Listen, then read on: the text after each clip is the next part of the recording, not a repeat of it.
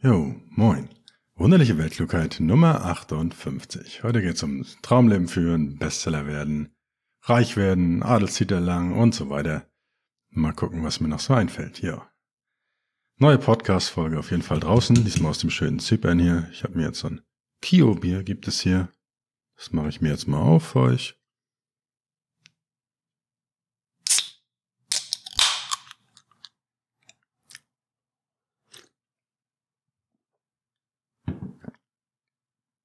Ja. Auf jeden Fall ein gutes Bier kann man trinken.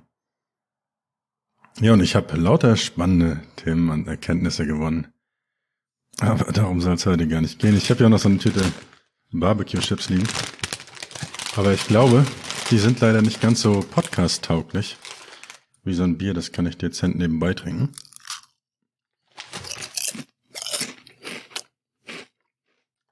Auf der Tüte Chips steht auch drauf, wieder verschließbar. Aber welcher Amateur macht da bitte schön eine Chipstüte wieder zu? Ja, und dazu gibt es heute noch einen meiner neuen Lieblingswhiskys. Ich habe nämlich endlich mal ein paar japanische Whiskys probiert. Und meine Empfehlung heute ist der Nika, oh, ich weiß gar nicht, wie man das ausspricht hier. Miyagi-Kyo Single Malt. Auf jeden Fall ein sehr edles Getränk und oh, jetzt habe ich noch so Chips zwischen den Zähnen. Das ist auf jeden Fall nicht podcast-tauglich. Ich werde mal versuchen, die beiseite zu legen. Ja, also für Leute, die lieber tagsüber trinken, gibt's speziell noch den Nika Days. Der heißt wirklich so. Ist ein sehr, sehr feiner Blend-Whisky. Sehr, sehr mild und wirklich mal fruchtig. Gefällt mir sehr, sehr gut. Und wie der Name schon vermuten lässt, das kann man auch tagsüber gut mal trinken. Passt hervorragend zum Frühstück, zum Erdbeermarmeladen-Croissant. Ja, was für ein Wort. Ja, wenn es schon nicht um die spannenden Themen heute geht, worum geht's denn dann? Ähm, ja, ich bin heute seit ein paar, paar Monaten jetzt mittlerweile schon nach Zypern ausgewandert. Richtig gut auf jeden Fall. War ein komisches Gefühl, da irgendwie nur mit dieser einen Tasche da am Flughafen zu stehen, unterwegs in einem Land, in das ich noch, also wo ich noch nie war. Und das war so ein Gefühl von verletzbar sein. So, wenn ich diese Tasche jetzt auch noch weg ist, dann habe ich irgendwie so gar nichts mehr. Und das war echt komisch. Aber für Freiheit bedeutet ja auch so ein bisschen loszulassen. Und oh, ihr merkt schon, ich habe schon heute schon gut was hier getrunken. Und wie hat Tyler Durden so schön gesagt, Du bist nicht dein Job, du bist nicht das Geld auf deinem Konto, nicht das Auto, das du fährst, nicht deine blöde Cargohose. Ja, und jetzt, wo das Auto und all die Sachen weg waren, war das irgendwie auch so ein unbeschreibliches Gefühl von Freiheit. Aber dazu mache ich dann nochmal eine extra Spezialfolge zum Thema Auswandern, Zypern und Freiheit und all solchen Dingen. Ja, ich habe auf jeden Fall nach diversen Restaurant- und Whisky-Exzessen hier nicht nur zwei Kilogramm zugenommen, sondern auch mal wieder ein neues Buch fertig geschrieben. Ist auch ein richtig gutes geworden und nach all den Jahren habe ich endlich mal die ganzen Selbstzweifel abgelegt und bin mir mittlerweile auch sicher, dass es gut geworden ist. Das freut mich ein bisschen.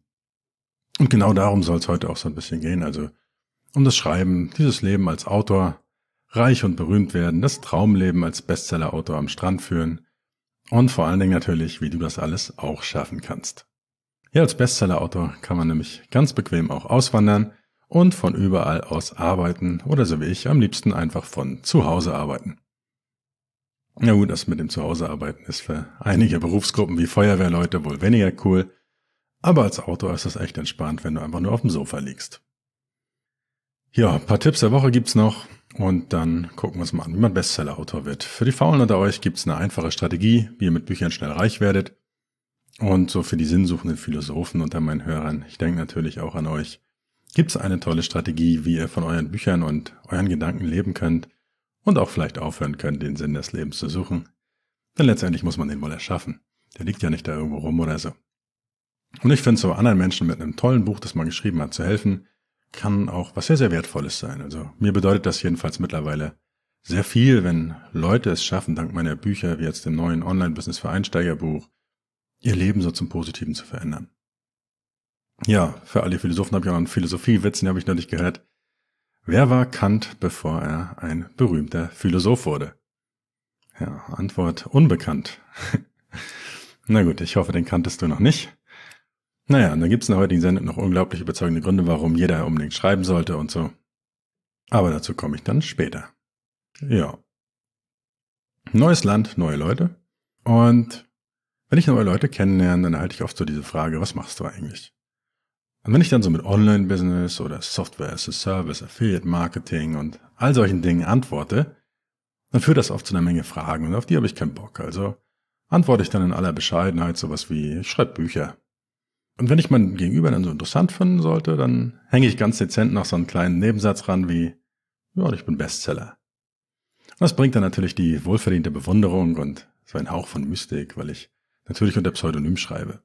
Ja, und gehüllt in diesen wahnsinnig anziehenden Mantel des Geheimnisvollen regt das die Fantasie natürlich noch mehr an. Ja, und während andere so ihren Bestseller-Status überwiegend für den Verkauf von Coachings oder ihre Clubhouse und LinkedIn und sonstigen Biografien nutzen, gehe ich damit eigentlich immer eher diskreter um, nutze das eigentlich nur für Tinder und Partys. Naja, aber was ich noch damit mache, ich finanziere mit den Büchern unter anderem meine Reisen um die Welt und klappe dazu einfach mal ab und zu mein Notebook auf, irgendwo an den schönsten Orten und verfasse ein paar Zeilen. Naja, eigentlich starre ich sogar die meiste Zeit nur auf den blinkenden Cursor und dann schreibe ich ab und zu mal. Aber so dieses Leben als Autor ist schon ein Stück Freiheit und Unabhängigkeit. Und das Schöne ist, heutzutage kann das wirklich jeder werden. Was uns natürlich zu der spannenden Frage führt, wie wird man denn eigentlich Bestseller-Autor? Was muss man denn tun, um diesen eindrucksvollen Titel des Bestseller-Autors in seiner Biografie schreiben zu können? Und warum sind das auch gefühlt heutzutage so viele, die das machen? Na, eigentlich ist das ganz einfach. Du suchst dir auf einem Marktplatz wie Amazon zum Beispiel einfach eine ganz seltene, verrückte Kategorie. So zum Beispiel mongolische Mönchsmusik. Und in der sortierst du dein Buch dann nachher ein. Du recherchierst einen Tag lang dazu, schreibst eine kleine Ausarbeitung, da reichen so 3000 bis 5000 Wörter ungefähr. Und dieses Meisterwerk veröffentlichst du dann auf Amazon über KDP und dann bittest du einfach ein paar Freunde, dein Buch zu kaufen. Wie das genau geht, dazu verlinke ich dir in den Shownotes mal eine Anleitung, findest du auch alles auf der Seite der Online Business Akademie. Und schon hast du dein Buch veröffentlicht. Und da sich das Throat Singing und die mongolische Mönchsmusik in den Charts noch nicht so etabliert hat, reichen vermutlich so fünf oder zehn Verkäufe für einen Bestseller-Status. Denn der wird je nach Kategorie vergeben. Also, wenn du dir eine Kategorie für dein Buch aussuchst, in der wenige Bücher verkauft werden, ist es super einfach, Bestseller zu werden. Machen auch viele so, dieser Publisher von den ganzen Schrottbüchern. Die packen ihre Bücher in verrückte Kategorien und verkaufen dann im Endeffekt sogar mehr Bücher, weil sie diesen Bestseller-Status haben. Ja, und so einfach kann's gehen. Und schon ziert dieser ehrenhafte Titel auch deine Biografie. Ja, aber was, wenn das deinem Ego noch nicht reicht, einfach nur Bestseller zu sein? Und da gibt's noch eine coole Sache, die du mit so einem eigenen Buch machen kannst. Du kannst noch einen Adelstitel draufpacken. Den musst du heutzutage gar nicht mehr kaufen. Das geht viel, viel einfacher. Spannend ist nämlich, dass, wenn du das Buch unter Pseudonym veröffentlichst, du dieses Pseudonym seit 2010 sogar wieder in deinen Ausweis als Künstlernamen eintragen lassen kannst. Also warum nicht zum Beispiel so ein adliges Pseudonym wählen?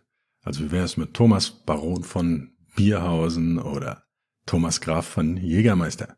Seit 1919 sind so Adelstitel durch die Weimarer Verfassung abgeschafft und nicht mehr speziell geschützt.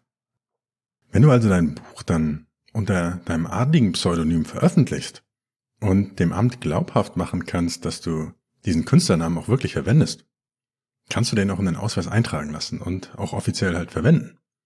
Ein Bekannter von mir hat sich mal so seinen schicken Barontitel besorgt mit einem Ortsnamen, in dem er häufig verkehrte. Und genoss dort seitdem seine ganz besondere Behandlung in Restaurants und Clubs, wenn er mit seiner Kreditkarte mit dem Barontitel drauf bezahlte. Sehr, sehr coole Geschichte.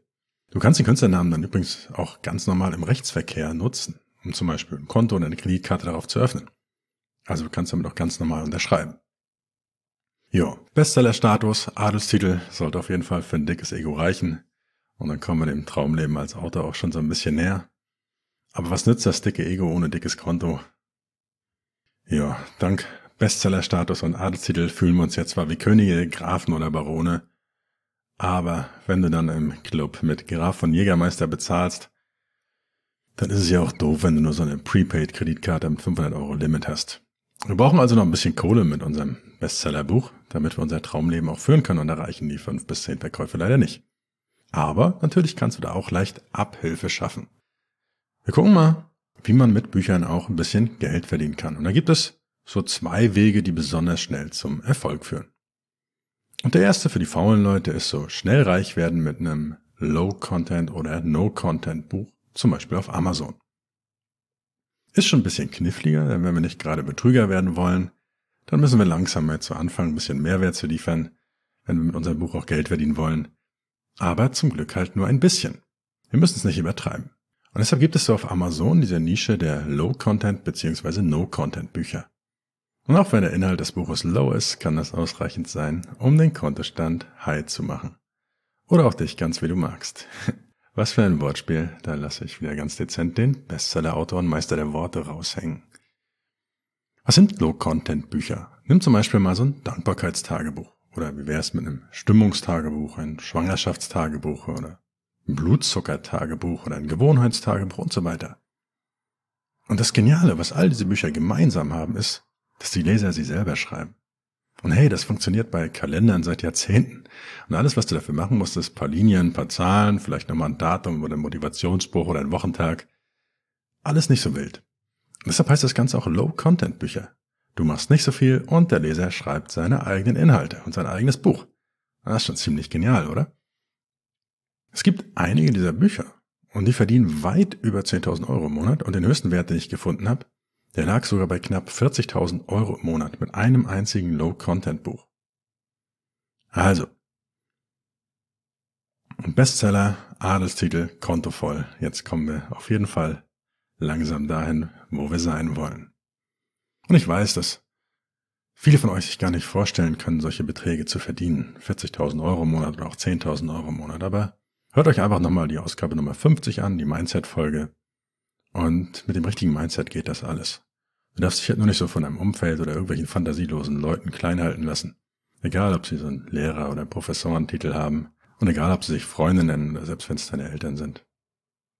Ich werde in der E-Mail-Ausgabe der wunderlichen Weltklugheit, hast du hoffentlich auf thomasdahlmann.com schon irgendwo abonniert, auch nochmal im Detail zeigen, wie man solche Nischen findet und ein paar Beispiele für solche Low-Content-Bücher, die über 10.000 Euro im Monat verdienen, auch nochmal genau detailliert alles posten. Ja, und dann sitzt du da mit all dem Geld, Status, Adelstitel und fragst dich, was jetzt?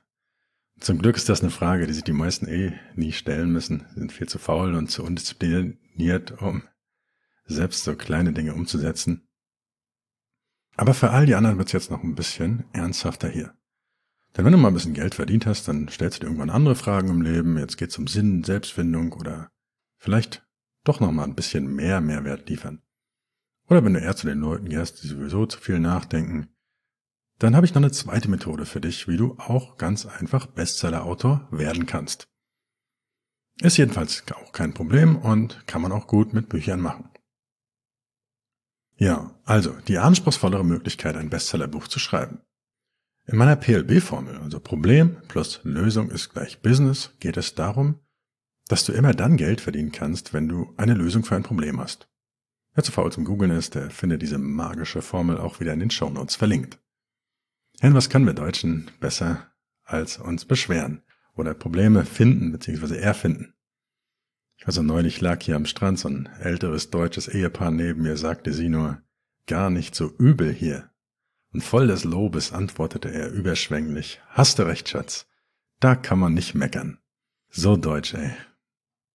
Na gut, aber auf dem Weg zu eurem Bestseller könnt ihr gerne ein bisschen meckern und Themen finden, die euch stören.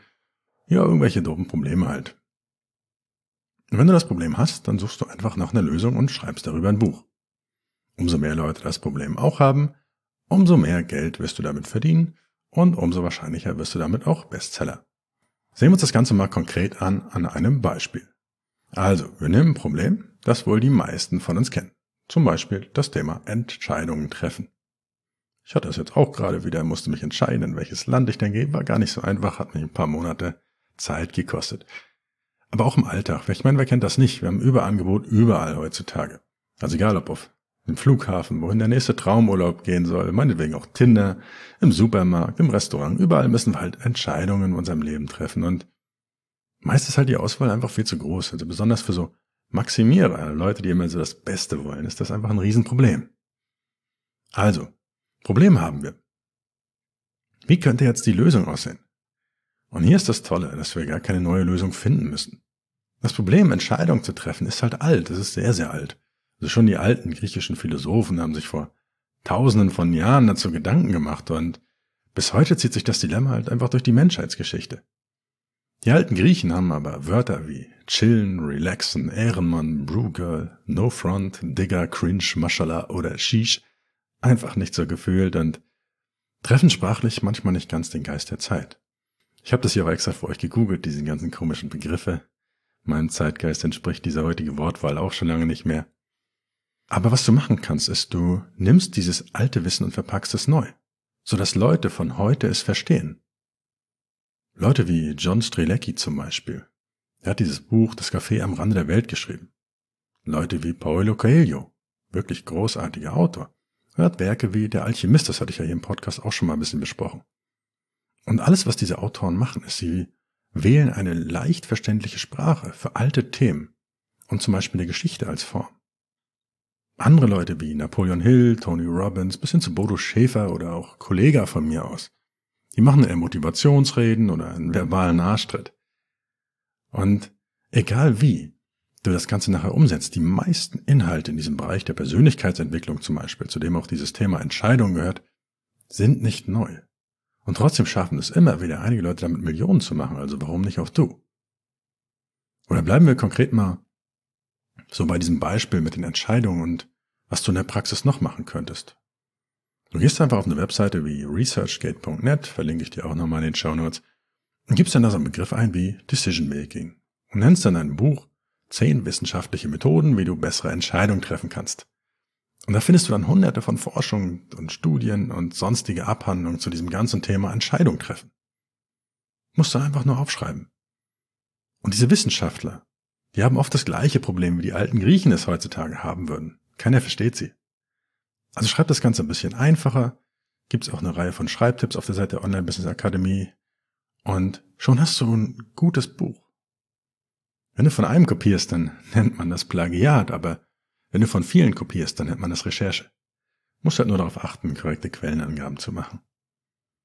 Es gibt zum Beispiel eine Studie, die habe ich zu dem Thema gefunden, als ich darüber auch mal ein Buch geschrieben habe, dass es uns leichter fällt, langfristige Entscheidungen zu treffen, wenn wir pinkeln müssen. Und dadurch, dass wir diesen kurzfristigen körperlichen Impuls unterdrücken, gelingt uns das auch besser bei unseren Entscheidungen, weil die meisten Entscheidungen treffen wir einfach zu kurzfristig auf einem kurzen Zeithorizont. Verrückte Studie. Also trink so lange Bier, bis du richtig hart auf Klo musst und dann triff die wirklich wichtigen Entscheidungen im Leben. Das sind so Studien, da finde ich den Gedanken immer wieder witzig, so wie man auf sowas kommt und wie da wohl der Versuchsaufbau aussah. Na gut, aber worauf ich hinaus wollte ist, inhaltlich kann jeder ein Buch schreiben. Mach ruhig auch so ein paar witzige Inhalte, nimm ein paar großartig klingende Zitate mit auf oder ein paar nette Geschichten.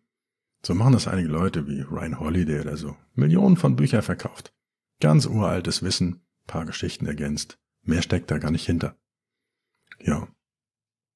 Einfach die Geschichten ergänzen und meist sind es ja gerade die schlechten Entscheidungen, die die besten Geschichten auch bringen. Wenn du dein Buch dann veröffentlichst, dazu habe ich auf onlinebusinessakademie.net schrägstrich Buch-Schreiben auch eine ausführliche Anleitung, auch mit dem besten Schreibbiss nochmal, worauf du achten solltest. Und dann brauchst du eigentlich nur ein bisschen Marketing für dein Meisterwerk und schon wirst du reicher Bestseller mit einem tollen Buch, der vielen Menschen hilft. Und damit bist du dann deinem Traumleben vielleicht wirklich wieder ein Stückchen näher gekommen. Fürs Marketing von Büchern und so, da kannst du gerne an meiner Online-Business-Akademie vorbeigucken, da besprechen wir solche Details. Gibt's auch ein paar Fallstudien zu. Na gut, aber so zum Schluss nochmal ein bisschen Praxis. Wie man denn so ein guter Autor wird. Jetzt werden nämlich einige wahrscheinlich wieder sagen, ich kann doch gar nicht schreiben ich kann doch dieses nicht, ich kann doch jedes nicht und so weiter. Mag auch sein. Und jetzt kannst du dir immer weiter sagen, ich kann nicht schreiben, ich höre das ja zum Glück nicht, ist ja ein Podcast und dein Leben bleibt so, wie es ist. Oder aber du nimmst so einen Satz wie ich kann nicht schreiben und fügst das kleine Wörtchen noch ein. Ich kann noch nicht schreiben. Ich bin noch kein Bestseller. Und schon ändert sich alles. Ein Satz wie ich kann nicht lähmt dich und lässt dir keine Option. Ein Satz wie ich kann noch nicht führt zu der Frage, was muss ich denn tun, um das zu ändern? Was muss ich denn tun, um das zu können? Wie kann ich das lernen? Und genau hier gibt's jetzt zum Abschied noch ein bisschen praktische Weisheit von mir mit auf dem Weg. Denn ich denke, schreiben kann jeder lernen. Das ist ein Handwerk. Und das kannst du üben. Wenn du regelmäßig schreibst, hat das tausende Vorteile. Also ich denke, jeder sollte jeden Tag schreiben. Für mich hat das Schreiben auf jeden Fall vieles im Leben geändert und ja, nach so einer besonders reichlichen Überlegung bin ich sogar zu dem Entschluss gekommen, dass es möglicherweise sogar eine der wichtigsten und lebensveränderndsten Routinen in meinem Leben überhaupt war. Ich schreibe täglich, also jeden Tag so um die tausend Wörter und ich denke, das solltest du auch tun. Nicht nur, wenn du erfolgreicher Autor werden willst, es hilft auch, den Kopf frei zu kriegen, klarer zu denken, sich klarer auszudrücken und vieles andere.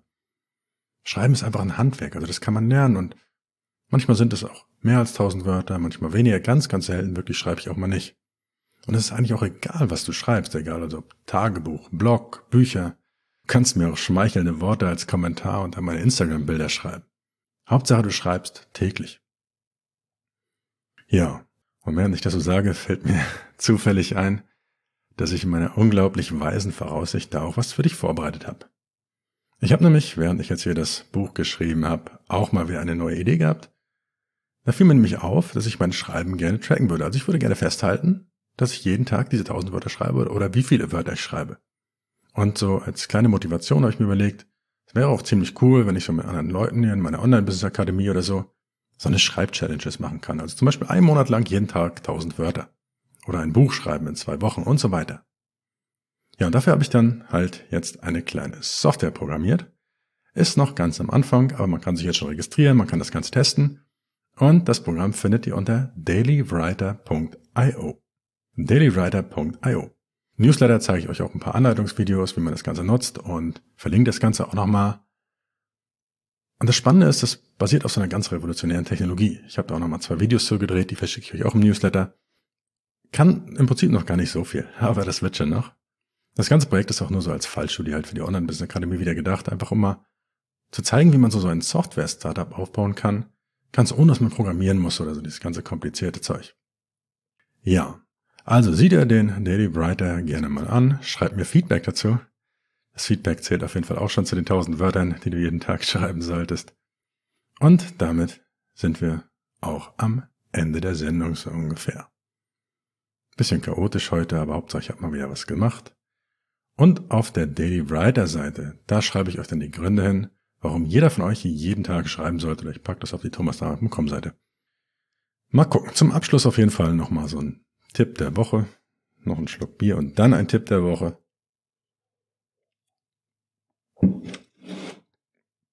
Oh, das war echt diszipliniert von mir, hier die ganze Zeit die Tüte Chips stehen zu haben.